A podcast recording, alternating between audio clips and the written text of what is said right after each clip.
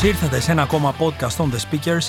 Είμαι ο Αποστόλης Κουμαρίνος και μ, όπως κάθε Τετάρτη, έτσι και σήμερα, θα μιλήσουμε για θέματα ηγεσίας, παρακίνησης και φυσικά δημόσιας ομιλίας.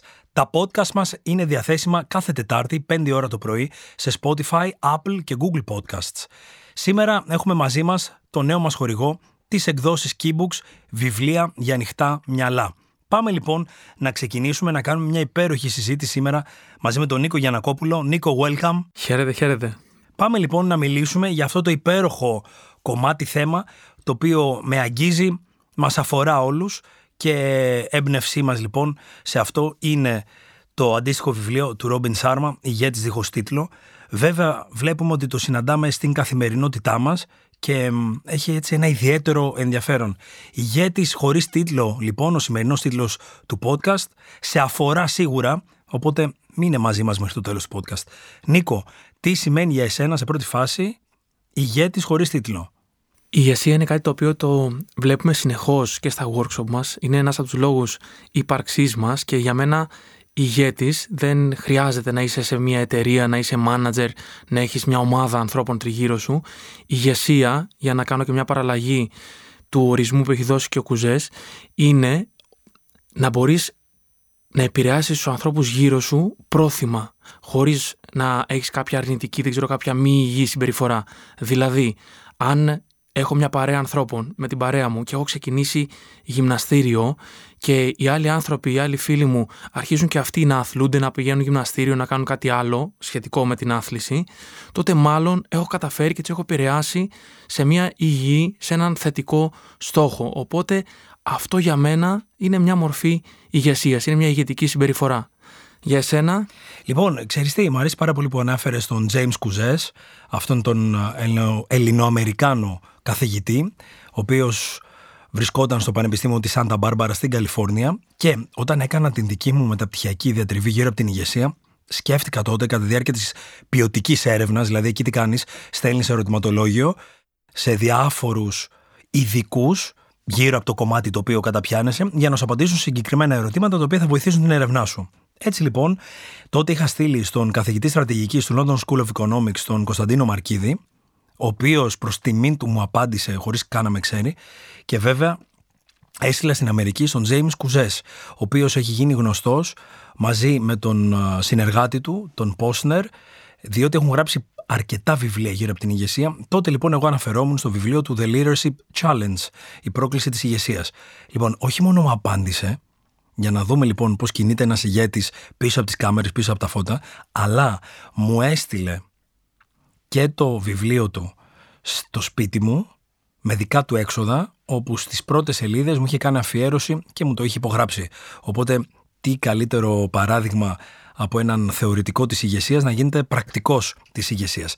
Ηγέτης δίχως τίτλο, ηγέτης χωρίς τίτλο λοιπόν. Τι είναι για μένα; Είναι καταρχάς κάτι όχι τόσο εύκολο είναι κάτι το οποίο δεν το συναντάμε συχνά, είναι αυτό το οποίο λέμε τι κάνεις όταν δεν σε βλέπουν οι άλλοι άνθρωποι. Πολλές φορές προσαρμόζουμε τις συμπεριφορές μας και τη στάση μας για να προκαλέσουμε εντύπωση, για να μας δει άλλη πλευρά. Το ζήτημα είναι τι κάνουμε όταν δεν μας βλέπουν. Και αυτό είναι ένα πολύ ωραίο ερώτημα για όλους μας, να το βάλουμε κάτω, να το σκεφτούμε και να δώσουμε αυτή την ανατροφοδότηση στους εαυτούς μας. Άρα λοιπόν, ηγέτης χωρίς τίτλο είναι για μένα ένας άνθρωπος ο οποίος συμπεριφέρεται με τον ίδιο τρόπο στους άλλους και στον εαυτό του με τον ίδιο τρόπο που θα συμπεριφερόταν εάν δεν αξιολογούταν από κάποιον άλλον. Άρα λοιπόν είναι ένα άτομο ελεύθερο, είναι ένα άτομο το οποίο βασίζεται στα δικά του πηγαία αληθινά κίνητρα για να βελτιώσει τις συνθήκες που υπάρχουν, που συναντάμε σε μια ομάδα, σε μια οργάνωση, προς την πορεία επίτευξης του οράματός τους.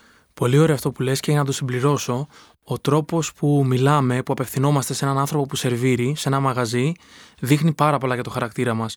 Οπότε στη βάση αυτού που είπες, δεν χρειάζεται ο άλλος, η άλλη πλευρά να έχει κάποια θέση, να έχουμε κάποιο λόγο για να του μιλήσουμε όμορφα. Ο τρόπος που επικοινωνούμε μαζί του, όταν δεν έχουμε κάτι ιδιαίτερο να κερδίσουμε, δείχνει πάρα πολλά για εμάς και αν το κάνουμε προς μια θετική κατεύθυνση, είναι σίγουρα μια ηγετική συμπεριφορά. Νομίζω το είχαμε αναφέρει πρόσφατα και για διάρκεια του workshop μας, του speaking, ότι είχαμε, τέλος πάντων είχαμε φτιάξει εκεί έναν πίνακα για να δούμε κάποια κομμάτια της προσωπικότητάς μας επικοινωνιακά απέναντι σε άλλους ανθρώπους. Ένας από τους κύκλους άλλων ανθρώπων ήταν οι άνθρωποι οι οποίοι δεν γνωρίζουμε. Συναναστρεφόμαστε καθημερινά με πολλούς ανθρώπους οι οποίους δεν γνωρίζουμε, όπως πάμε να αγοράσουμε ένα καφέ, πάμε να αγοράσουμε κάποιο ρούχο, πάμε να φάμε σε κάποιο εστιατόριο. Ένα πολύ βασικό κομμάτι των ηγετικών μας δεξιοτήτων και των επικοινωνιακών μας χαρισμάτων εδράζονται ακριβώς εκεί. Πώς αναφέρεσαι, πώς απευθύνεσαι, πώς συμπεριφέρεσαι σε ανθρώπους τους οποίους δεν γνωρίζεις και βέβαια δεν έχεις να πάρεις κάτι άμεσα εννοώ, χειροπιαστά κάτι από αυτούς. Εκεί λοιπόν βρίσκεται η αλήθεια της επικοινωνίας και πόσο πολύ εσύ ως άτομο σέβεσαι τον οποιοδήποτε άνθρωπο ανιδιοτελώς. Πάμε λοιπόν να μιλήσουμε σήμερα για να συνεχίσουμε μάλλον τη συζήτησή μας για τον άνθρωπο με επίδραση, σωστά Νίκο, και για τον άνθρωπο χωρίς επίδραση. Πάμε εκεί λοιπόν να δούμε κάποιες διαφορές ενδεχομένως μεταξύ αυτών των δύο ανθρώπων. Πολύ ωραίο. Αυτό είναι ιδιαίτερα γνωστό από το περιοδικό Forbes που μιλάει για τις διαφορές ηγέτη-manager. Οπότε πάμε να το πειράξουμε λιγάκι στα δικά μας μέτρα και σταθμά και να πούμε ότι μια πρώτη διαφορά ένας άνθρωπος που δεν έχει ιδιαίτερη επίδραση έχει μόνο στόχους. Ενώ ο άνθρωπος που έχει επίδραση, που μας εμπνέει, έχει στόχους προφανώς, αλλά έχει και όραμα. Τι σημαίνει αυτό; Εννοείται ότι είναι εξαιρετικά σημαντικό να στοχεύουμε, να έχουμε προγραμματίσει, να έχουμε οργανώσει τις σκέψεις μας, τα σχέδιά μας, έτσι ώστε να φτάσουμε σε αυτό που θέλουμε να πετύχουμε. Είναι σημαντικό δηλαδή να έχουμε μια συστημική σκέψη. Όπως ορίζεται, όπως υπάρχει αυτός ο όρος, μας λέει ότι πρέπει να βλέπουμε και το δέντρο και το δάσος. Και τα δέντρα και το δάσος. Οπότε, ένας άνθρωπος με επίδραση έχει ένα μεγαλόπνοο στόχο έχει, ένα, έχει βάλει στο μυαλό του ένα στιγμιότυπο κάπου που θέλει να φτάσει. Και μετά βάζει και τους κατάλληλους στόχους για να μπορέσει να φτάσει προς αυτή την κατεύθυνση. Ναι, θα συμφωνήσω απόλυτα. Βλέπουμε λοιπόν ότι οι στόχοι χωρίς όραμα είναι απλώς μια τακτική κίνηση, πολύ μακριά από την οποιαδήποτε στρατηγική κίνηση και βέβαια έχουν πολύ λιγότερες πιθανότητες να πραγματοποιηθούν. Το αναφέραμε και κατά τη διάρκεια του workshop μας, του ετήσιου workshop μας στοχοθεσία, το οποίο ονομάζεται Momentum, στο οποίο ήμασταν sold out και είμαστε ιδιαίτερα ευγνώμονες γι' αυτό. Δεύτερη φορά που το πραγματοποιήσαμε και βλέπουμε λοιπόν ότι το όραμα είναι απαραίτητο για την επίτευξη ενός οποιοδήποτε στόχου και αυτό το οποίο αναφέρει και ο James Clear στο βιβλίο του Atomic Habits λέει ότι σημασία δεν έχει να τρέξει ένα μαραθώνιο, σημασία έχει αν θέλεις να γίνεις δρομέας, να αλλάξεις λοιπόν την φιλοσοφία στην κουλτούρα σου απέναντι στην άθληση. Πάμε λοιπόν, νούμερο ένα. Και πάμε όλοι μας, αν θέλουμε έτσι να σημειώνουμε και να τα καταγράφουμε. Αυτά είναι ωραία να ανατρέχουμε όταν θα τα αναζητήσουμε ξανά. Ένα λοιπόν, είπαμε, έχει μόνο στόχους. Ο, ο άνθρωπος χωρίς επίδραση, ο άνθρωπος με επίδραση έχει στόχους και όραμα. Και βέβαια στο βιβλίο Στόχοι του Brian Tracy της Keybooks βλέπουμε αρκετά σημαντικά κομμάτια γύρω από το πώς κάποιος μπορεί να επιτύχει τους στόχους του. Νούμερο 2 λοιπόν. Ένας άνθρωπος χωρίς επίδραση είναι ένας άνθρωπος ο οποίος συνήθως επηρεάζεται έντονα και αντιγράφει, υπογραμμίζω, αντιγράφει άλλους ανθρώπους. Πώς είναι δυνατόν λοιπόν να έχεις επίδραση, να κάνεις κάτι ξεχωριστό, όταν πάρα πολύ εύκολα στην πορεία της διαδρομής σου παρασυρθείς και βλέπεις τι κάνουν άλλοι άνθρωποι. Είναι ωραίο να εμπνέεσαι, είναι ωραίο να παραδειγματίζεσαι, δεν είναι ωραίο να αντιγράφεις. Χάνεις τη μοναδικότητά σου και βέβαια δεν θα μπορέσεις να ξεχωρίσεις. Ακριβώς γιατί ακολουθείς κάποιον άλλον. Βέβαια, υπάρχουν πάρα πολλά παραδείγματα τριγύρω μας σε όλες τις βιομηχανίες όπου αυτοί οι οποίοι αντιγράφουν μένουν μέσα στην ε, βιομηχανία.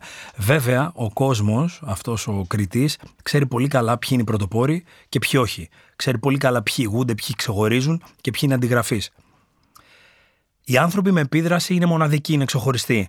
Τολμούν, πέφτουν, κάνουν λάθη, αλλά συνεχίζουν στο δικό τους δρόμο.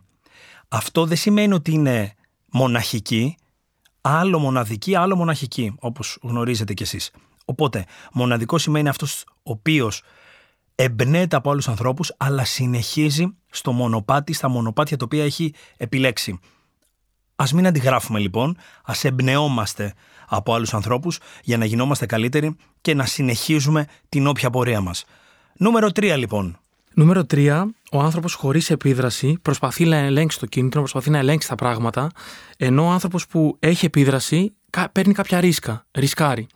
Από τη μία είναι σημαντικό να, να ελέγχουμε τα πράγματα, αλλά από την άλλη πρέπει να αφαιθούμε και στη ροή. Το να αφαιθούμε στη ροή δεν σημαίνει ότι δεν έχουμε την ευθύνη των πραγμάτων, αλλά όταν χρειαστεί κάποιες φορές παίρνουμε ρίσκα. Κάνουμε το κάτι παραπάνω. Θα χρειαστεί ο, η προετοιμασία που έχουμε κάνει θα μας πάει μπροστά.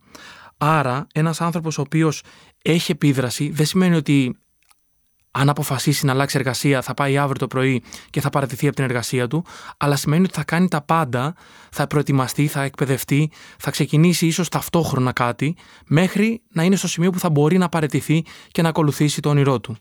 Αποστόλη, ρισκάρεις εσύ; Τώρα χτυπάς εκεί που, που πονάω. Θυμάμαι ένα βράδυ τώρα που φτιάχναμε τα γραφεία μας, έπρεπε να παραγγείλω καρέκλες για, προφανώς για να κάθονται οι άνθρωποι που θα καθόντουσαν και ήταν ένα τιμολόγιο, δεν ξέρω, 1800 ευρώ, κάτι τέτοιο. Λοιπόν, και ήταν μία ώρα το πρωί. Τώρα, τώρα, το Σεπτέμβριο, δεν λέω για πριν χρόνια. Λοιπόν, και δεν το πάταγα το κουμπί να, να πληρωθεί, να, να, να φύγουν τα λεφτά και να πληρωθεί το τιμολόγιο. Και έλεγα μέσα μου, ας μην τις αγοράσουμε τώρα τις καρέκλες, δεν πειράζει. Α τα κρατήσουμε Απ' την άλλη έλεγα, Μα είσαι τρελός, πού θα κάθεται ο κόσμος. Απ' την άλλη έλεγα, Όχι, όχι, 1800 ευρώ για καρέκλες. λοιπόν, μου πήρε κάποια ώρα τελικά. Ευτυχώς το πάτησα το κουμπί και έχουμε να φιλοξενήσουμε τον κόσμο. Πάρα πολύ βασικό. Αλλά θέλω να πω απέναντι σε κάτι τόσο απλό. Δηλαδή, έπρεπε να αγοράσουμε καρέκλες. Τελεία. Δεν υπήρχε κάτι άλλο. Έπρεπε να αγοράσουμε καρέκλες. Τι να κάνουμε τώρα. Πώς να το πω. Είναι σαν, σαν να συζητήσουμε αν θα πρέπει να βάλουμε νερό στο κτίριο ή όχι.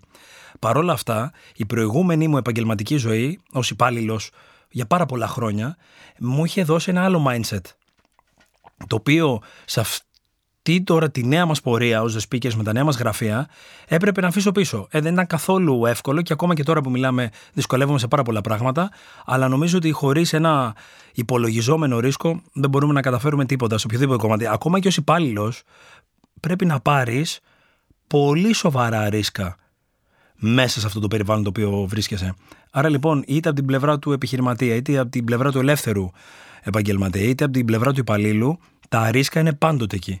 Και βέβαια, νομίζω ότι νόημα έχει, αν ζούμε μια ζωή χωρίς ρίσκο, νομίζω θα είναι μια ζωή μακριά από οτιδήποτε όμορφο μπορεί να μας προσφέρει Νίκ. Πάμε λοιπόν στο επόμενο, νούμερο 4, σωστά; Σωστά. Ο άνθρωπος χωρίς επίδραση βλέπουμε ότι είναι αρκετά γραφειοκρατικός, αρκετά διαδικαστικός. Μπορεί λοιπόν να αγκυλώνεται αυτός ο άνθρωπος μέσα στην καθημερινότητα, μέσα στις διαδικασίες, να αντιμετωπίζει αρκετά θέματα και δυσκολίες με πράγματα τα οποία σε εισαγωγικά πρέπει να γίνουν.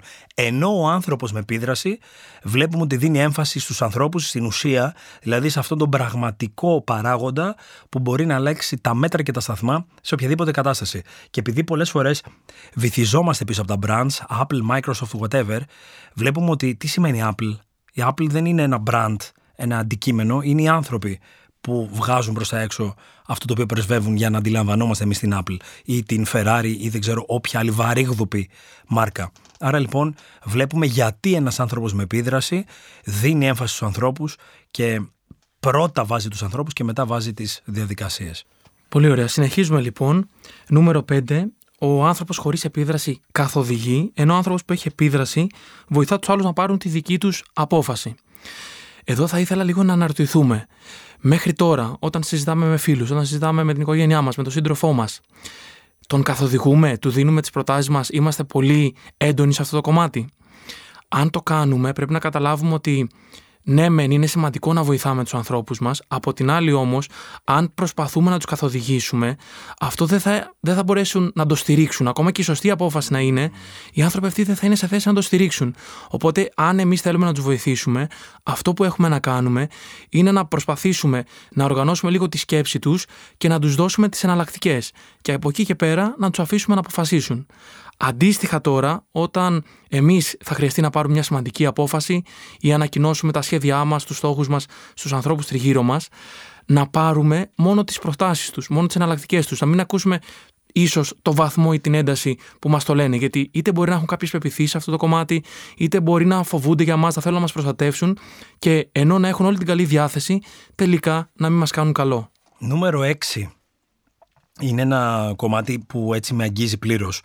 Και γιατί, Γιατί σε αρκετά workshops μιλάμε, μιλάμε για την διαφορά ανάμεσα σε πραγματικότητας και πραγματικότητας για εσένα. Δηλαδή, τι είναι αυτό το οποίο λογίζεται ω πραγματικότητα, δηλαδή αυτό που βλέπεις τώρα εσύ αυτή τη στιγμή μπροστά σου. Τώρα που μας ακούς, τι είναι αυτό που βλέπεις; Σου υπόσχομαι ότι αν έρθω δίπλα σου και είμαστε στον ίδιο χώρο, θα δούμε εντελώς διαφορετικά πράγματα. Είναι άλλο τι κοιτάζω και είναι άλλο τι βλέπω. Τι θέλω να πω με αυτό; Ότι η δική σου πραγματικότητα αυτό το οποίο εσύ βλέπεις και αντιλαμβάνεσαι, δεν είναι ίδιο με κανένα άλλο ανθρώπου. Άρα, πώς μπορείς να πάρεις και να λάβεις υπόψη σου κάτι το οποίο θα σου πει κάποιος άλλος για αυτό το οποίο εσύ θέλεις να κάνεις. Άρα, βλέπουμε ότι ένας άνθρωπος χωρίς επίδραση θα αποδεχτεί την πραγματικότητα, δεν ξέρω, τον COVID, τις δύσκολες καταστάσεις, την ενεργειακή κρίση, ό,τι αυτή τη στιγμή συμβαίνει στον κόσμο. Άρα, κάποιος θα πει: Καταστρεφόμαστε μεγάλη αυτή τη στιγμή, τα χάνουμε όλα. Εύκολα, εύκολα το λέει κάποιος αυτό. Και έρχεται ένας άλλος, ένας άνθρωπος με επίδραση και τι κάνει, ερευνά την πραγματικότητα. Ή αλλιώς δημιουργεί τη δική του πραγματικότητα, κοιτάζει αυτό στον κόσμο με τη δική του οπτική και λέει: Ωραία, μέσα σε αυτά τα οποία συμβαίνουν, τι μπορώ να κάνω; Έχει να κάνει με το πόσο πολύ πραγματικά το θέλεις. Όποιο και να είναι αυτό, τι θέλεις. Τι είναι αυτό το οποίο πραγματικά θέλεις. Πάντα θα υπάρχουν δύσκολες καταστάσεις. Δηλαδή και προηγούμενες γενιές, αν ρωτήσεις κάποιος, θα σου πούν ότι αντιμετωπίζαμε δυσκολίες. Δεν είναι μόνο η δική μας γενιά. Εγώ, ας πούμε, 39. Τι αντιμετώπισα εγώ, είναι όλες οι γενιές έχουν τις δικές τους δυσκολίες. Πάντοτε εκεί μέσα λοιπόν βλέπουμε ανθρώπους και σας προσκαλώ να δείτε το 2021, δηλαδή την περίοδο του COVID, τι συνέβη στις περιουσίες των 10 πιο πλούσιων ανθρώπων, να μπείτε στη λίστα του Forbes και να δείτε πώς εκτοξεύτηκε η περιουσία τους τη στιγμή που καταστρεφόταν ο κόσμος. Τι θέλω να πω; Θέλω να πω ότι πάντοτε θα υπάρχουν κάποιοι άνθρωποι οι οποίοι αξιοποιούν οποιαδήποτε χρονική στιγμή όσο δύσκολη και να είναι αυτή. Και καθώς φτάνουμε λοιπόν προς το τέλος, πάμε στο νούμερο 7, που λέει ότι ο άνθρωπος χωρίς επίδραση ενδιαφέρεται για το πώς. Ενώ ο άνθρωπος που έχει επίδραση, που εμπνέει, που παρακινεί τους άλλους, ενδιαφέρεται για το τι. Με άλλα λόγια. Αλλά αυτό είναι υπέροχο για το πώς και για το τι, ε. Πόσο, πόσο πολύ μπορεί να αλλάξει τη στάση μας απέναντι στα πράγματα. Ακριβώς. Και αυτό που ουσιαστικά λέει εδώ είναι ότι θα πρέπει να σκεφτούμε, να βάλουμε λίγο χρόνο είτε είναι κάτι επαγγελματικό, είτε είναι κάτι προσωπικό, να δούμε τι μας παθιάζει, ποιο είναι το όνειρό μας, πού θέλουμε να φτάσουμε. Αν για παράδειγμα στον ελεύθερο χρόνο μου θέλω να ξεκινήσω να μάθω ένα μουσικό όργανο, να μην πάω από την πρώτη στιγμή να δω πώς θα το καταφέρω, να σιγουρευτώ ότι είναι αυτό που θέλω και από εκεί και πέρα το πώς θα το βρω. Θα το βρω στην πορεία. Θα κάνω μαθήματα, θα ψάξω στο διαδίκτυο, θα αγοράσω αυτό το μουσικό όργανο, αλλά αν αποφασίσω τι θέλω να κάνω, τι θέλω να ακολουθήσω, όλα θα τα βρούμε στο δρόμο. Εννοείται ότι είναι καλός ο προγραμματισμός, αλλά να μην εστιάζουμε από την αρχή στο πώς, αλλά στο τι. Συμφωνώ απόλυτα, το εφαρμόζω, το πιστεύω το, το πιστεύω έντονα και δείτε το κι εσείς, πραγματικά μπορεί να σας βοηθήσει προς την επίτευξη του όποιου στόχου σας. Όγδο και τελευταίο, εύχομαι να σημειώνετε σήμερα, να τα κρατήσετε, είναι υπέροχα αυτά τα, τα 8 σημεία. Ένας άνθρωπος χωρίς επίδραση κάνει τα πράγματα σωστά, ένας άνθρωπος με επίδραση κάνει τα σωστά πράγματα. Πάρε τις σωστές για εσένα αποφάσεις, κάνε τα σωστά για εσένα πράγματα και ξέρεις κάτι, ακόμα και αν δεν είναι, δεν έχασες, έμαθες. Ακόμα και αν δεν είναι τα σωστά πράγματα, έμαθες πράγματα για σένα. Οπότε συνέχισε, πήγαινε παρακάτω και ανάμεσα σε αυτές τις δύο εκδοχές των ανθρώπων, άνθρωπος χωρίς επίδραση και άνθρωπος με επίδραση, να είσαι ένας άνθρωπος με επίδραση, να είσαι ένας άνθρωπος ο οποίος επιλέγει τη ζωή του, επιλέγει αυτά που θα του συμβούν και βέβαια αποδέχεται τα λάθη του, είναι εντάξει με αυτά, είναι περήφανος με αυτά, έχει διδαχές, έχει διδάγματα μέσα από αυτά και συνεχίζει no matter what. Πάμε να τα πούμε όλα από την αρχή. Νικόλα μου. Ναι, αμέ. Λοιπόν, ξεκινάμε με το νούμερο 1. Ο άνθρωπος χωρίς επίδραση έχει μόνο στόχους, ενώ ο άνθρωπος με επίδραση έχει στόχους και όραμα. Πολύ ωραία. Ο άνθρωπος χωρίς επίδραση αντιγράφει, ενώ ο άνθρωπος με επίδραση είναι μοναδικός. Νούμερο 3 προσπαθεί να ελέγξει τον κίνδυνο ο άνθρωπος που δεν έχει επίδραση, ενώ ο άνθρωπος που έχει επίδραση ρισκάρει. Ωραία. Ο άνθρωπος λοιπόν χωρίς επίδραση δίνει έμφαση στις διαδικασίες, ενώ ο άνθρωπος με επίδραση δίνει έμφαση στους ανθρώπους, όπως είπαμε προηγουμένως. Υπέροχα, ο άνθρωπος χωρίς επίδραση καθοδηγεί, ενώ ο άνθρωπος που εμπνέει, που παρακινεί, βοηθά τους άλλους να πάρουν τις δικές τους αποφάσεις. Ωραία. Ο άνθρωπος χωρίς επίδραση αποδέχεται την πραγματικότητα, αποδέχεται τα πράγματα όπως είναι, χωρίς να κάνει κάτι γι' αυτά. Ενώ ο άνθρωπος με επίδραση ερευνά την πραγματικότητα, δίνει τη δική του εκδοχή στα πράγματα και τοποθετείται μέσα σε αυτά. Νούμερο 7. Ο άνθρωπος χωρίς επίδραση ενδιαφέρεται για το πώς, ενώ ο άνθρωπος με επίδραση ενδιαφέρεται για το τι. Και τελευταίο, ο άνθρωπος χωρίς επίδραση κάνει τα πράγματα σωστά, ενώ ο άνθρωπος με επίδραση κάνει τα σωστά πράγματα. Ηγηθείτε λοιπόν χωρίς τίτλο. Δεν χρειάζεστε κανέναν απολύτως τίτλο για να βοηθήσετε από τη δική σας πλευρά τα πράγματα να πάνε πιο μακριά, την ομάδα σας να ξεχωρίσει. Νικόλα. Ακριβώς. Ξεκινήστε από τους ανθρώπους τριγύρω σας και σύντομα θα μπορέσετε να εμπνεύσετε ένα μεγαλύτερο αριθμό ανθρώπων. Λοιπόν, σε ευχαριστώ πάρα πολύ για σήμερα. Και εγώ σε ευχαριστώ. Για ακόμα μια φορά είχαμε μαζί μας τον χορηγό μας, τον εκδοτικό οίκο Keybooks, βιβλία για ανοιχτά μυαλά. Και λίγο πριν κλείσουμε, εγώ θέλω να μοιραστώ μαζί σας το εξής. Όλο αυτό το, το παιχνίδι, το κομμάτι της ηγεσίας είναι κάτι το οποίο μπορούμε να εφαρμόζουμε καθημερινά. Ξεκινάει από τους οικείους μας, από την οικογένειά μας, από τη σύντροφό μας και μπορεί να εξελιχθεί σε οποιοδήποτε άλλο κύκλο επιθυμείτε. Άρα, ξεκινήστε άμεσα από αυτό το οποίο έχετε απέναντί σας και δείτε πόσο εαυτό σας αντιδρά μέσα σε πιο ασφαλή περιβάλλοντα.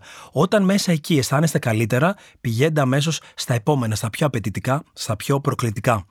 Κάθε Τετάρτη ένα νέο podcast στις 5 το πρωί, διαθέσιμο σε Apple και Google Podcasts, όπως επίσης και στο Spotify. Μιλάμε για θέματα ηγεσίας, παρακίνησης και φυσικά δημόσιας ομιλίας. Μέχρι την επόμενη φορά, Νικόλα, keep speaking!